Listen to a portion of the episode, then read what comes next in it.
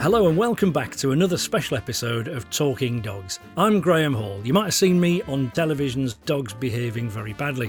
I like to dress up in tweed, a cravat, and proper shoes for that.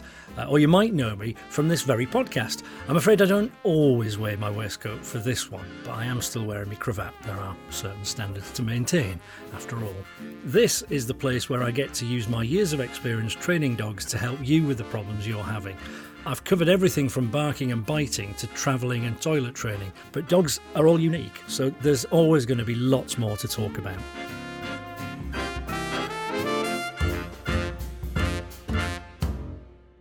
Now, you, dear listener, are the lifeblood of this podcast. Without you, I wouldn't have anybody to give advice to, would I? So, thing is, some of your problems are a little bit above my pay grade.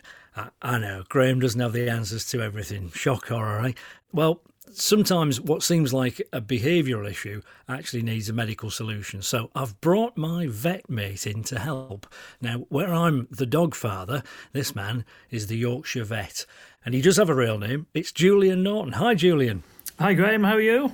I'm very well, thank you very much. So we met, didn't we, some time ago? We bumped into each other in the, the ITV This Morning studio. We did, and it was almost exactly uh, just over a year ago, I think, and it was a most surreal day, I think, for both of us. You've been on talking to Holly and Philip Schofield, and I was just about to go on, I think, and we were in the green room, and it was a to- I found it a totally surreal experience because we're not well we are television people now but we're not really television people not like you know matthew wright and not like lorraine who we also met that morning so i found it totally mm. surreal to be talking to you and people were coming up to you wanting selfies and wanting autographs and wanting advice on naughty cocker spaniels and, and there we were two fairly normal people from yorkshire standing in the middle of television centre in London. It was it was quite an exciting uh, day, wasn't it? Yeah, it was. it was quite funny because I, I, remember when we first clapped eyes on each other. It was, it, I think we both had that moment where we went, "Oh, it's you off the telly." exactly. Yeah. Yeah. So, yeah. We had this chat about the nature, I suppose, but but being Yorkshire for a start and all that kind of stuff. And um, and I remember saying to you because um, you asked me, you know, what's next? You know, what you got lined up? I said, "Oh, I've I've um, I've just agreed." To write a book. And of course, it's out now, All Dogs Great and Small. And you said, I'll write the foreword. So I was very grateful. Um, this famous guy, the Yorkshire vet, writing the foreword for my little book. Um, but I didn't realise that you were going to unleash the word ejaculate on the world in my book. I know, uh, but it is a technical medical expression, I suppose. Tell us that. It is, yeah. I mean, I feel really bad now in in uh, in hindsight, and I thought, well, I'm, I'm sure I can think of something to write about that's to do with dogs, you know, behaving badly, inappropriately, incorrectly, or, or whatever. And this story came back to my mind of of this um, this chap who was mortified every time the phone rang.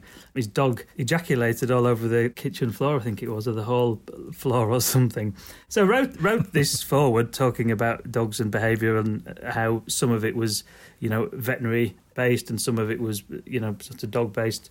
Never in a million years thinking that your publishers would allow the word ejaculates to appear on the very first page of the book. So I'm sorry about that. It seems to set the book off on an alarmingly uh, rude tone, but uh, I hope it's not caused anybody any offence. It was quite funny because when I when I recorded the audio book, I had, I had, a bit of a laugh with that because it was a Yorkshire farmer, wasn't it? Who yes, yeah, who, said, "I've got I've got this funny problem," you know, and you always think, "Hey, well, I've, I've, probably seen it before, but maybe not," you know. And it's like, well, no, that is a good one, isn't it? On command when the phone rings. so I remember reading it out on the audio book, thinking this is quite funny. it's funny, you know. We've never talked about that story. I think it's just he was getting, for whatever reason, he was obviously getting a bit excited when the phone rang, as often dogs do. Yeah. But sort of it, it, turned in a different way. But it's a, the answer to that one. Funny enough, uh, and you know, if you if you listen to the podcast and you do have a problem with a dog doing that every time the phone rings, uh, everybody will be ringing in now, going, "Oh, it happens all the time." is just it, it would all be about keeping the dog a bit calmer more of the time, you know, so that they're not sort of overexcited and putting the phone on silent, maybe.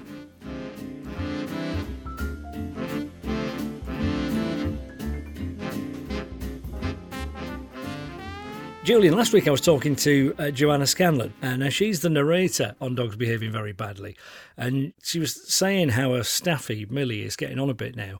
And she wants to know uh, how to deal with that period of a dog's life because she's not sure that she did the right things or I suppose cope particularly well when her last dog got sort of doggy dementia. So and uh, obviously I know it's called canine cognitive mm. dysfunction or CCD. So tell us a little bit about it. What what is CCD?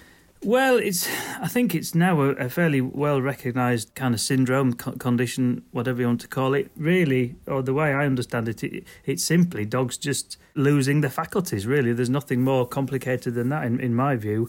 The synapses get a bit slower. Mm-hmm. It does just get more difficult for dogs to think things through in a yeah. clear way. We, we might do Sudoku puzzles when we're getting old to keep our brain alert. But dogs don't have that luxury, and I think they just start to you know lose the plot a little bit, and it, it can be really quite distressing. I think we, yeah. we we sort of view it as as a bit of a light-hearted problem, but it can be quite upsetting for dogs and, and owners as well. I, I think that's right. Um, I, I, you know, in terms of spotting it, so there's a couple of classic things when sort of people talk to me about it, and, it, and it's things like when you get an older dog who sort of sometimes they, they almost forget where to go to the toilet. Yeah. Now it could be a physical thing, an organic thing that there's a you know a problem down there, so mm. to speak, a medical problem, or it really could be just no i can't remember where the toilet is these days i've lost mm. it and the other sort of classic is when you, you get a dog just that's going to get lost in their own house yeah.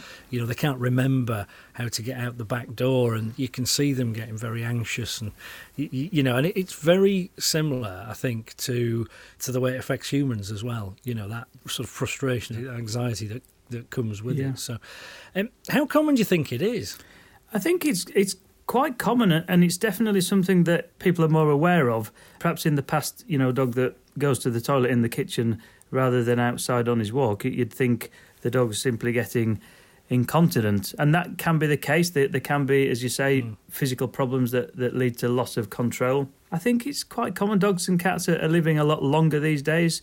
Um, the benefits of better preventative mm. healthcare and so on, and, and better treatments for some of the conditions I think dogs, you know, enjoying life well into you know late teens in some cases, and something's got to sort of give way. So I think it is. I think it's pretty common. Certainly, in dogs beyond sort of mid-teens. I saw a, a border terrier just yesterday that was that was 13 that was doing exactly all these things, standing, staring into space, right. forgetting where to go, going outside, coming inside, just standing there with his sort of head down and his legs out. And there were, yes, he'd got some stiffness in his hips, and yes, he'd got some muscle weakness. But mm-hmm. you know, you could tell that he's just he, he wasn't all there, and it's made worse. You know, all the faculties go. Eyesight tends to diminish with age. Hearing tends to go. Mm. That makes it even more kind of upsetting because all the stimuli, dogs, as we know, have got such fantastic senses. They can hear things and see things and smell things in such an acute way, way beyond mm. what we're capable of as mere humans. When they go, they're really bereft of a lot of, of stimulus, and similar to to an, an old person in a in you know care home without any visitors being able to go. Mm. It's the same kind of thing. It's a very bare environment, and I do think it's something that we need to, as vets and possibly as owners, be, be you know be conscious of the yeah. problems that might be there in the dog's little uh, little head. So, what sort of things can a vet do to help in a case like this? Yeah, it's a good question. I mean, I think definitely it's important to ascertain what element of the condition is is a sort of physical one. So you know, the dog that goes to the toilet in the in the kitchen is that because his hips are stiff and he can't get up and he can't make it down the steps to the garden. In which case, it you know, mm. things like analgesics or anti-inflammatories or drugs to modulate deteriorating joint function may well be the answer. Um, is the confusion setting in because the eyesight's going and, and the poor dog can't see where he used to be able to see. So I think as vets we can do the tests and, and so on and examinations to work out whether there's genuine physical problems there. Beyond that, I think if we can treat those things, treat the incontinence with incontinence medicine, for example, treat stiffness with you know drugs like that. If the eyes have got pathology, mm. we can sometimes treat that. Is the dog tired because he can't get he can't get up because he's tired because his heart's not working? You know, we do all those things. That there's yeah. conventional medicine that works very well when appropriate to fix those things. Um, but there are medicines available and, and products around that can be specifically used to improve cognitive function in, in old dogs. Um, supplements of some types, and there's there's other drugs that modify and improve the blood flow to, to parts of the brain that are sometimes quite helpful. Uh, it depends a little bit on on the case, but it's definitely worth exploring. Yeah, I've become aware of those kind of drugs as well in, in, in recent years. I think from a from a behaviour point of view, uh, there's a couple of real simple things. Is is if if they if they are getting a bit confused, one of the simple things you can do is just just not rearrange the house. Um, mm. As daft as that might sound, um, same when dogs start to lose their eyesight. You know, we're inclined to sort of sometimes rearrange the living room and do all sorts of stuff in the house. Just try and keep things steady state so your dog sort of knows where things are. And the overall overriding thing with a, with an older dog is he or she can't help it. No good telling them off. That really isn't going to help. You're going to make them more anxious. So if there was ever a place for sort of purely positive, this is it really. Eh, you, you wouldn't tell off an older dog with these kind of cognitive problems any more than you would tell off a person who was suffering with dementia. So it's one of those things where we can't cure things, but we can manage them in a in a yeah. I mean, so it's, I think, it's I think it's really important, and I think dead, you're dead right. You know, uh, kind of the opposite, almost giving extra support, having you know maybe the radio on if the hearing's going a little bit, so there's some stimulus there. Maybe trying to be with the dog more, t- touching him on his head. I mean, I was I was with a, a dog the other day who, who's deaf, poor, poor chap who we, we had to put down sadly, and he, he, he couldn't hear anything, not particularly through old age, and he'd learned the dog had learned hand signs. So as I went up to the little guy and um, you know to sort of say cheerio and get everything ready, normally you, you'd talk and, and give comforting language and stuff. But in Dobby's case, the little uh, Jack Russell, I just gave like a thumbs up sign and I kept giving him thumbs up signs. And he knew that that was a signal for ah. it's fine, don't worry, everything's okay.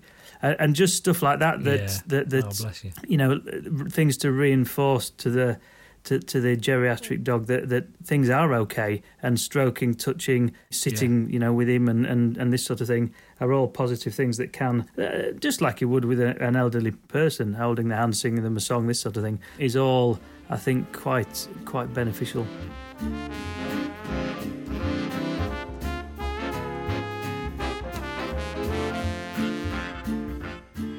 dementia obviously isn't the only thing to look out for in, in, dogs when they get older. And Lou has sent me an email, and I reckon we can both chip in with a bit of help here. So Lou says, We inherited my uncle's Jack Russell Terrier about seven years ago. She's now getting on and at the ripe old age of 15, and she's got heart and kidney failure.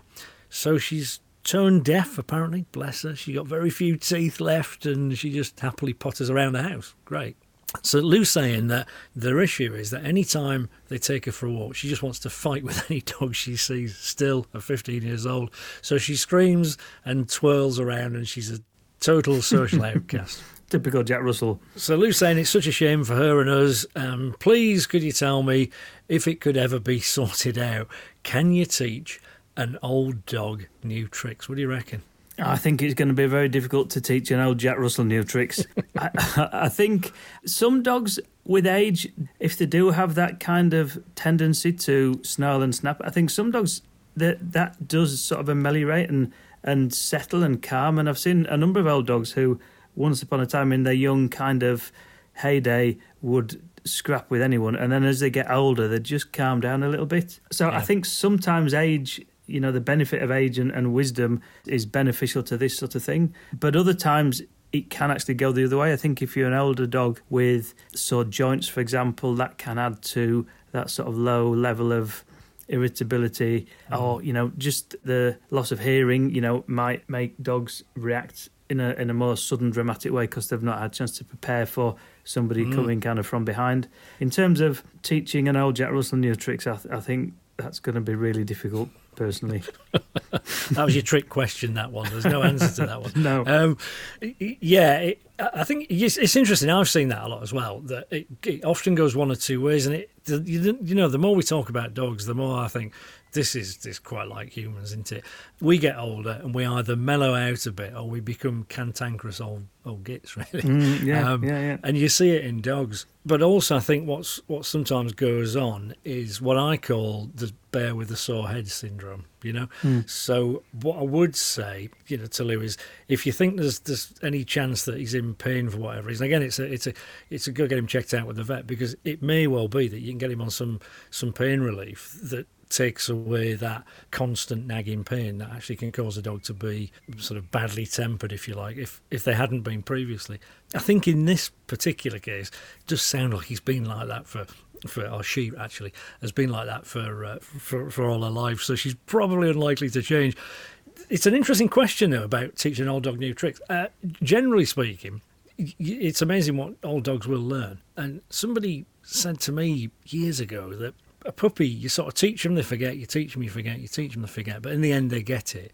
With an older dog, it takes longer to go in, but once it's in, it's in. If you've got an old dog, you know, don't stop teaching them things; they'll they'll learn stuff all right. Mm, but mm-hmm. yeah, I think Lou, you, you're going to struggle a little bit if we're honest. Um, uh, with the hearing issues, as as you just said, Julian, it struck me as well that sometimes as they get startled, don't they? It's like, what the heck was that? You know? Yeah, and and the same with vision as well. If if you've got dogs with poor eyesight, it's the same kind of thing, isn't it? The, the things happen all of a mm. sudden. They can't prepare for somebody approaching them or another dog coming up, and so it adds to the yeah. general level of kind of mental kind of uncertainty, I suppose, if there's variables that that uh, they can't predict. I, have I've found you know when they when they start to lose their eyesight, talking to them a bit more in the right way, you know, works. Um, uh, the, the, classic, you know, is you get a dog who's losing his eyesight a bit, he's just just chilling out on a bed, and somebody goes to stroke him, and it's like what the, you know, and they'll maybe have a little nip where they never would have done, and so you you just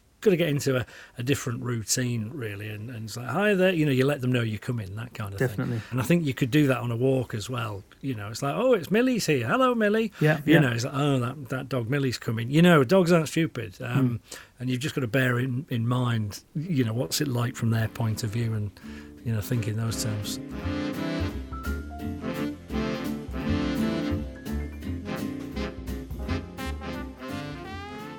I've got another uh, great little question here. Patrick's been in touch with a, a, question that I reckon a lot of people will, will wonder about at some point. Uh, and it's this We're getting our dog neutered soon, and we're dreading him having to wear the cone for 10 days or so. You know, we know from previous experience with collars that he's going to go mental. Uh, so, any tips at all, please? What do you think? Yeah, cones, the cone of doom, the cone of uh, of whatever. I mean, they're they're awful things. Elizabethan collars we used to call them. Then they were called cones, and I I, I don't like them at all. I think if you're going to design anything to confuse and frighten a dog, a hard piece of plastic that makes mm. the diameter of, of the head three times what it previously was is sure to be a bad thing. There's all sorts of ways to avoid cones these days. So it's by no means an automatic ordeal to, to be faced with one of those things. A lot of vets now use, use very fine sutures that don't have any any sort of reaction, and dogs don't even feel them. Sometimes we use uh, what's called intradermal sutures that, that don't protrude from the skin, so that there's nothing for the dog to, to lick at. Right. We, have got. I operated today on a lovely but very exuberant flat coat who came in with a flowing locks of, of uh, glorious shiny black hair and went yeah. out looking a bit like one of the Brownlee brothers in a in a tri suit that was sucking in all his his bulges. So there's these little yeah. I call them tri suits, but they they've got various names, baby grows or onesies or okay, they've got yeah. a proper name, and they're, but they're like tight fitting, ba- like what you used to put babies in to keep them all together with press studs yeah, and things. Yeah. And some dogs seem to really like wearing them. Um, some dogs mm. have a resigned expression when they're squeezed into this suit. Um, but either way, it stops it stops any licking, so it's definitely right. more comfortable than a than a hard plastic cone around the head. But I, I operated on a Chihuahua last week, and uh, the message was. Uh, owner has her own suit or shirt, pet shirt, I think they're called So I thought, fair enough, we'll use use that. Anyway, the one that she'd had must have been from a previous dog who I suspect was a sausage dog, because the front half of the Chihuahua fitted in perfectly, and then there was there was about six inches of like a like a, the sleeve of a jumper with no arm in, tra- trailing yeah. along the ground behind her. So you they don't always work perfectly. no. You could have got two chihuahuas in there. exactly, yeah. like a back pantomime horse. I mean, one thing uh, that that we we got with Gordon, and I'm going back a few years, but it was like an inflatable collar thing, Julian. So it wasn't didn't stick out like a cone. Do you know what I mean? It I know a, exactly what you mean. Like yeah. a big blow up donut. Yeah, like a rubber ring. Yeah, that was really good actually. They're, they're quite good. They're especially good if you've got a dog that's uh, prone to going swimming because it acts as like a float so they can't swim yeah. Uh, without drowning. Gordon had one of those on, and he, he discovered fairly quickly that it was just a ready-made cushion. It's like wherever he put his head down, he already had a cushion under his neck. He's like, "This is good." Like those things we, we wear on um, on aeroplanes when we want to go to sleep. Yeah, yeah, it was like that. But th- th- this one was it was inflatable, and I thought, yeah, right. But, you know, a Rottweiler, he's quite a roughy, tufty dog. It'll be punctured in no time. But no, it was it was pretty tough actually. So uh... I, th- I think they're they they're quite good. They do have the the benefit of being a lot. They don't stick out anything like as far. They're no. much more comfortable. Sometimes they're a bit limited. It depends which part of the body you're trying to avoid the dog from licking. Uh, yeah. But they, are certainly better than a than a hard plastic enormous cone.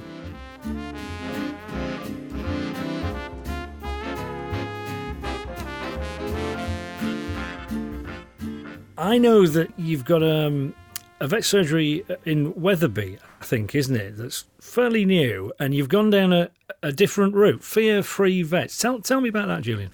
Yeah, so we opened uh, Sandbeck Veterinary Centre, which is in Wetherby, as you say, about just over a year and a half ago, and it was um, a, a new venture. It was a new practice from scratch. And I, I got together with an old colleague and, a, and an old schoolmate. And, and Helen, the, the main vet, was really keen to embrace the sort of concept of a, a fear free practice. And all, all three of us have been around for a while. We've, we've worked for 20 odd years, all of us in, in, practices. So we'd seen the good aspects of vet practices and we'd seen some of the things that you know, we thought we could do better. And we were particularly aware that uh, some dogs don't like going to the vets a bit, and, and some owners don't like going to the vets a bit like mm. going to the dentist. It's seen mm. as a place for things up the bottom and, and sharp needles and, and, mm. and stress and anxiety. And you go when you're feeling poorly and you sometimes don't know that you come out feeling better than when you went in. But yeah, so we thought we'd try and embrace a practice where dogs would come in wagging the tail, they'd go out wagging the tail, and where owners would also metaphorically be wagging their tails. It's a sort of simple concept and it's an obvious one, really, but we, we tried right from the outset. We hadn't got any model to follow or any previous existing structure. Uh, we just thought, right, we'll make this practice exactly how we want it to be mm-hmm. to make sure that it's it's a non-stressful environment for, for the animals. So we, we made the waiting room obviously separated into uh, you know dog area and a cat area. We had a nice partition with sort of like big sort of pigeonholes for putting cat baskets in so that they the ah. cats or rabbits for example feel secure and safe. They don't feel like they're being watched or looked at. They're they're in their own little so cocoon. cozy like a little den. Yeah. Exactly yeah yeah. And then the, and the dogs were there it was nice and big. Even down to the the color scheme on on the walls and the floor mm. a lot a lot of practices tend to go for really clinical clean, a bit like a dentist, I suppose, white, bright, and sometimes very mm. bright signs and, and, things.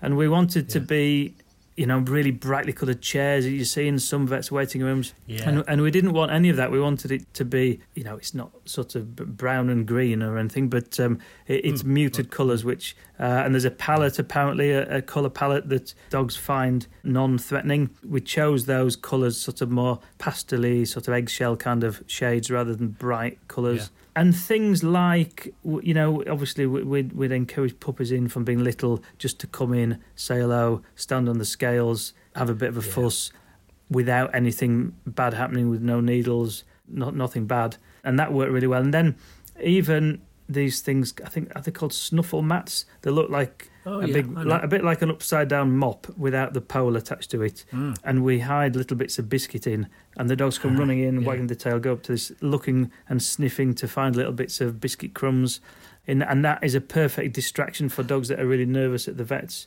or find Right. it threatening. They can get into their own little world, searching for for crumbs of you know of dog treats in, in this thing. Mm, well, that makes an awful lot of sense. I, mean, I was fascinated to hear you saying just there about the, the colour palette and everything. But when you think about it, it makes sense because nature has a way of, of telling us that something's hazardous to us or scary. So, sounds wise, I, I, I, I don't know if you've ever watched me on the telly sometimes with the dog say, "Ah, you know, it's that, that hissy sound. Um, s- Yeah. Some dogs just go, oh, oh, yeah, don't mess. And it, it I don't know why it took me so long to realise, but nothing in nature that hisses at you is going to be good, right? You must have True, a few yeah, hiss at you in your time, right? but colour wise, the equivalent is bright colours like yellow and black. You know, anything that's that's yellow, black, yellow, black, like a bee or a wasp, it, it's going to hurt. You know, it's nature's way of saying danger. So, as you say, it's like once you've thought of it, it's obvious. But um, yeah, yeah, why aren't all vets made like that? That's great. Um, uh, one of the things that that you said there, I thought was really good that I could pick up on is is that owners often look nervous as well, understandably, right? Particularly if you've got a problem with your pet and you're wondering what it's going to be.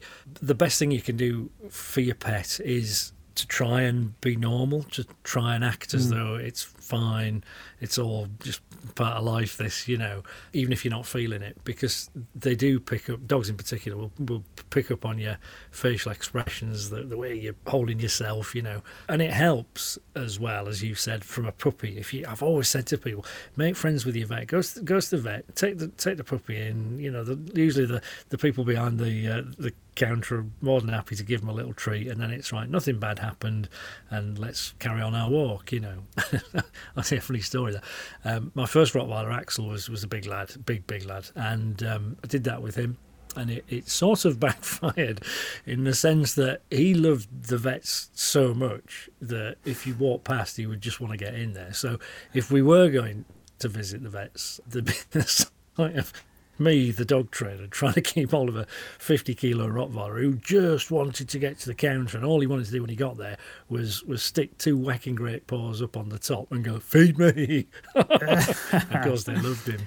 It's a great thing though. It's great for it's great for the dog. It's great for you. It's great for the vets as well because it's a brilliant job being a vet. E- even on a bad day, it's a brilliant job. But to have a, a day full of happy, friendly dogs wagging the tail that are actually pleased to come in and pleased to see you, it, it makes it even better. So it's a win-win for everybody, really. and that's a lovely thing to hear. So, listen, Julian, um, it's been enlightening, and I could talk to you all night, but I really, really better not.